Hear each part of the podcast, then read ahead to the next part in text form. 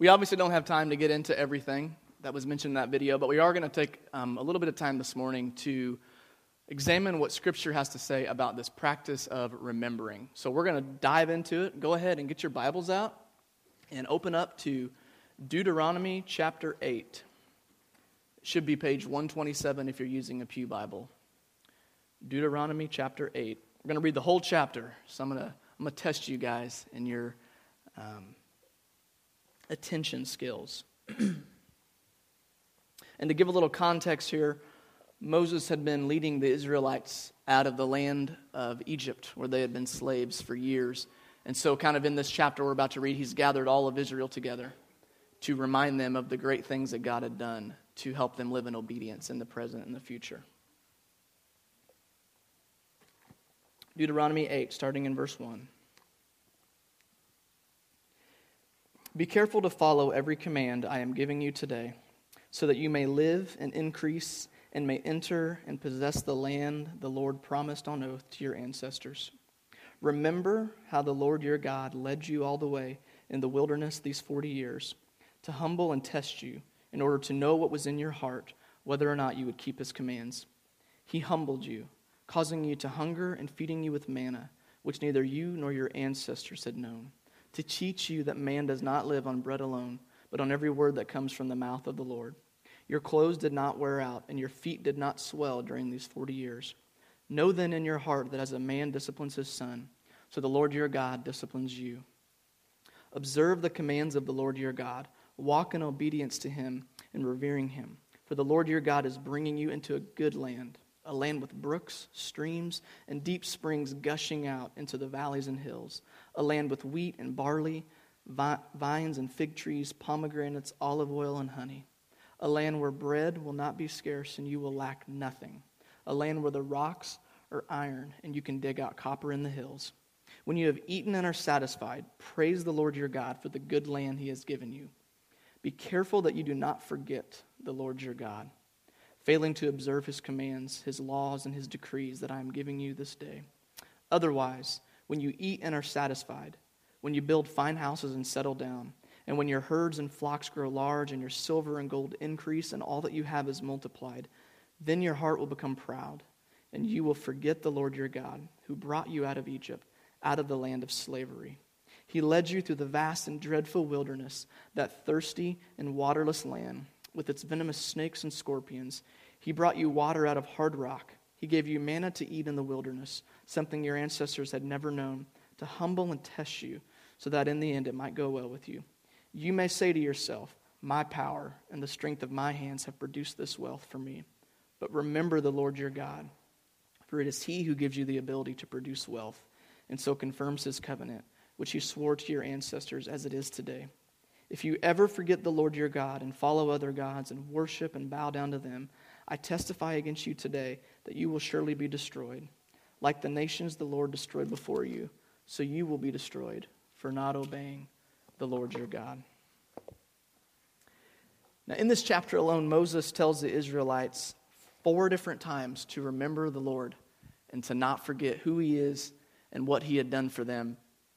And he knew they were about to enter the promised land, a land that says in which they would lack nothing. And Moses knew the temptations that these Israelites would face when they entered into this new land or this new home, if you will. He knew that they would be tempted to eat wonderful meals and build beautiful homes and think to themselves, man, the work of my hands and my power produced all this wealth. Look at what I've done with my strength and my knowledge. But Moses wasn't stupid. Uh, he knew that temptation and the pride that they would be tempted to have. And so he's telling them that in order to live in obedience, in the present and in the future, they needed to consistently remind themselves of where they had been and what God had done for them. And in the video we just watched, they mentioned the word anamnesis, It's kind of a goofy word that we don't really hear much. And they defined it as a lived memory. A lived memory. And they gave, uh, they said, when, the, when we speak of anamnesis in the church, we mean the church is the lived memory of God's purposes in the world. The church is the lived memory of God's purposes in the world. And I think Bob kind of hit on this, stole my thunder a little bit. when he was talking. I think us, one of the big struggles for us is that our lives look a lot different than the lives of the ancient Israelites. They had a cultural and ethnic identity that bound them together. They um, had so many things in common and often invested their lives in a small group of people. And that's not necessarily the case with us. We come from all different backgrounds, even different religious backgrounds, ethnic differences, cultural differences, and we have choices too.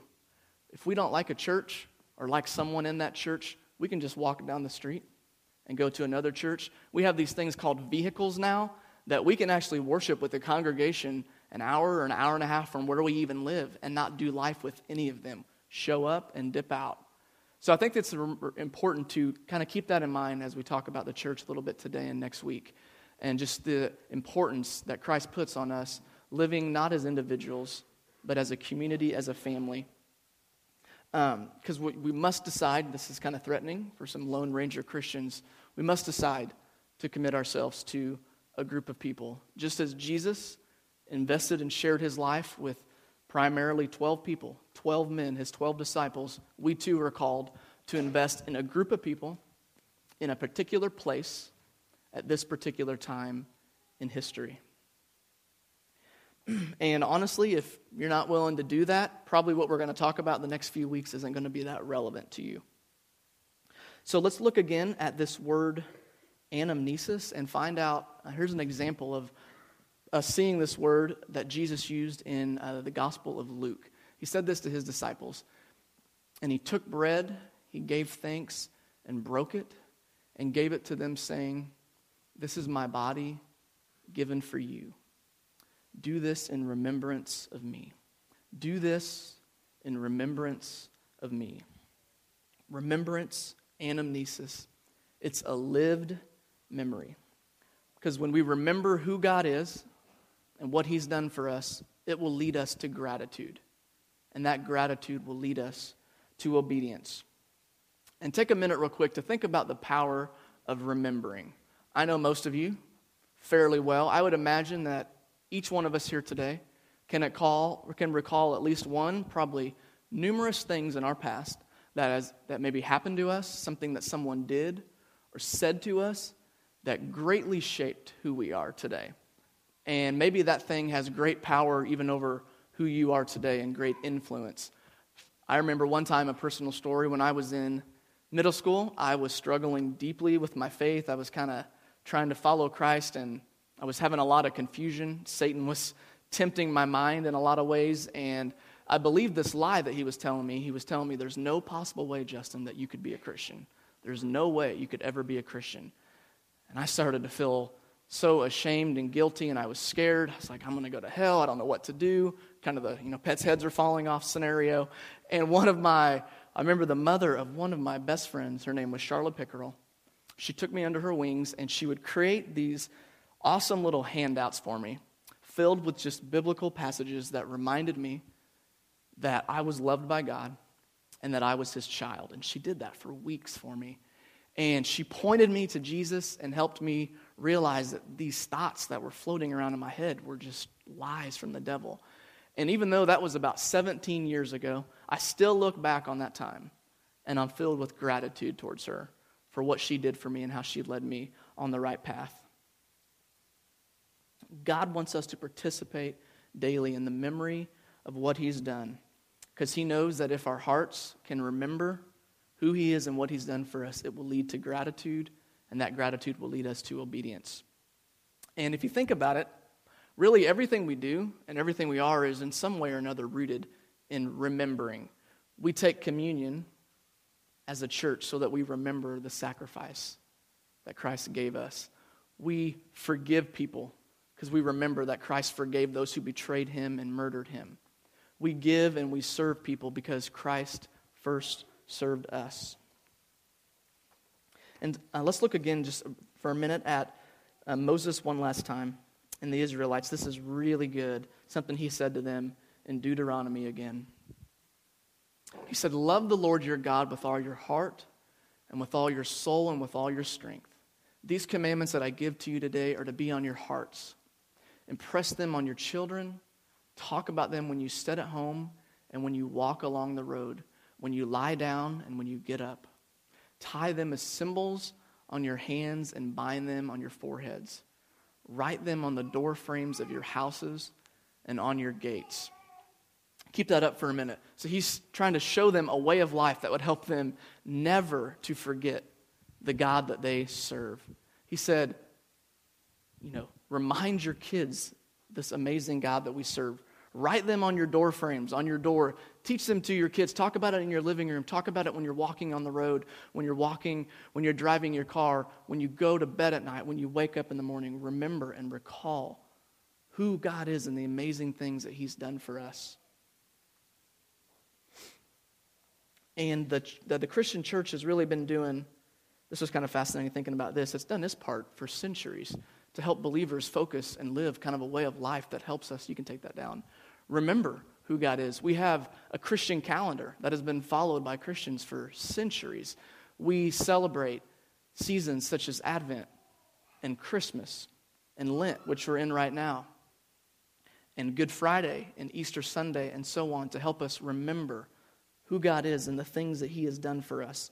And to kind of bring it home to a more local, a more personal level, we as Christians, as Wellspring people, we pray together because it helps us remember the example that Christ gave us when he taught us how to pray the Lord's Prayer.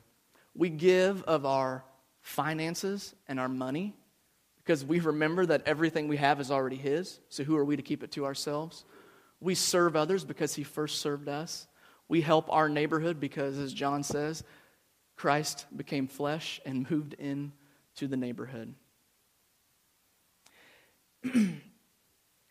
because when we remember, it directs our hearts and our actions.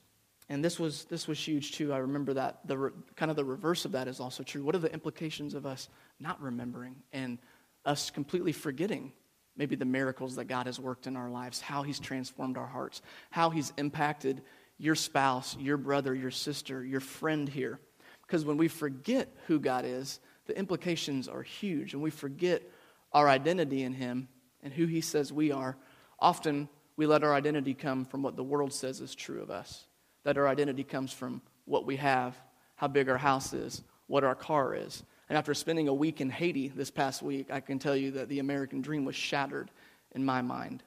But we've got to remember who He is and what He's done for us. Because when we do, our hearts are filled with gratitude. And the ancient Greek philosopher Socrates had this to say about the word anamnesis. What one perceives as learning, then, is actually the recovery of what one has forgotten. What one perceives as learning is actually the recovery of what one has forgotten. And this statement is so true when you consider what we lost, what was lost in the Garden of Eden. In the Garden of Eden, we had Adam and Eve, the first two humans, who lived in perfect, intimate relationship with God the Father. It was literally heaven on earth. There was no sin, no shame, no suffering, no pain, no violence. But yet, when they chose to sin, when that woman took the apple and tempted Adam to sin, and it was her fault, the sin came into the world. Kidding. Um, it was a joke. okay. Nobody? Um, when, when they sinned and brought, and, and brought sin into the world, their relationship with God became fractured. Sin came into the world, and so did violence and shame and guilt and suffering and pain. And God's been working throughout all of human history to restore what was lost in the garden, to restore that literal heaven on earth, that perfect, intimate relationship with God the Father that each of us long for. Scripture says God's written his truth on our hearts, and our job as believers, as a church family, is to help remind others of who he is and what he's done. And there are lots of different things, lots of different practical things that we can do to help us live this way. And the most obvious one, as I was kind of writing this, was for us to become intentional listeners of each other. To maybe stop talking for once and listen to the stories of the people that worship with us each Sunday. Listen to the stories of how God has moved in their lives and transformed their heart and changed their heart and humbled them. And another thing we can do here in the next couple minutes, actually, is to watch people take communion. Now, please don't be that creepy guy. If you got a crush on someone, don't be creeping them out, staring them down as they're walking down the aisle to take communion. Don't be that guy. But as you're sitting down or even standing, maybe fix your eyes on one or two people and just reflect on their life. Obviously, helps if you have a relationship with them, but remember, take some time to remember where they were a year ago, or three years ago, five years ago, and consider how God has transformed them and the amazing things He's done in their life. And let it, let that time here in a minute fill you with gratitude, not only for them, but for what God has done and the amazing work that He's done in their lives. So, as we come to the communion table here in a minute, we have the opportunity to not only just remember you know, what Christ has done for us and obviously laying down his life for ours, we have the opportunity to consider the men and women in this room this morning that we worship with every Sunday and the change and transformation that God has made in their hearts and to be filled with gratitude for them and for what God has done among us. So I'm going to pray for us, and we're going to have just a minute of silence, and then um, the ushers are going to dismiss you each by row, and we're going to come up and take communion together. Let's pray together. God, we thank you so much for your word. God, in this, just this Greek word, anamnesis, God, these, the importance for us as a church to remember. And so often, this, the society that we live in and the lives that we often create for ourselves, help us to do everything but that with the busyness of family and work and just the hustle and bustle of living in America. God, help us to remember who you are and the wonderful things, not only that, you that you did for us when you walked this earth, but the amazing ways that you're moving in and among us, just in the lives of people here in St. Joseph and the surrounding areas and, and around the world, God. So I pray that today as we take communion and we kind of just take some time to look at other people, God, fill our hearts with gratitude at the transformation, God, that has taken place in the lives of so many people here. God, I pray that it will lead us to gratitude and gratitude to obedience to help us to continue to follow you with all our hearts, God, so that we can look back 10 years from now and rejoice in more miraculous stories and ways that you've moved in and through us. In your name.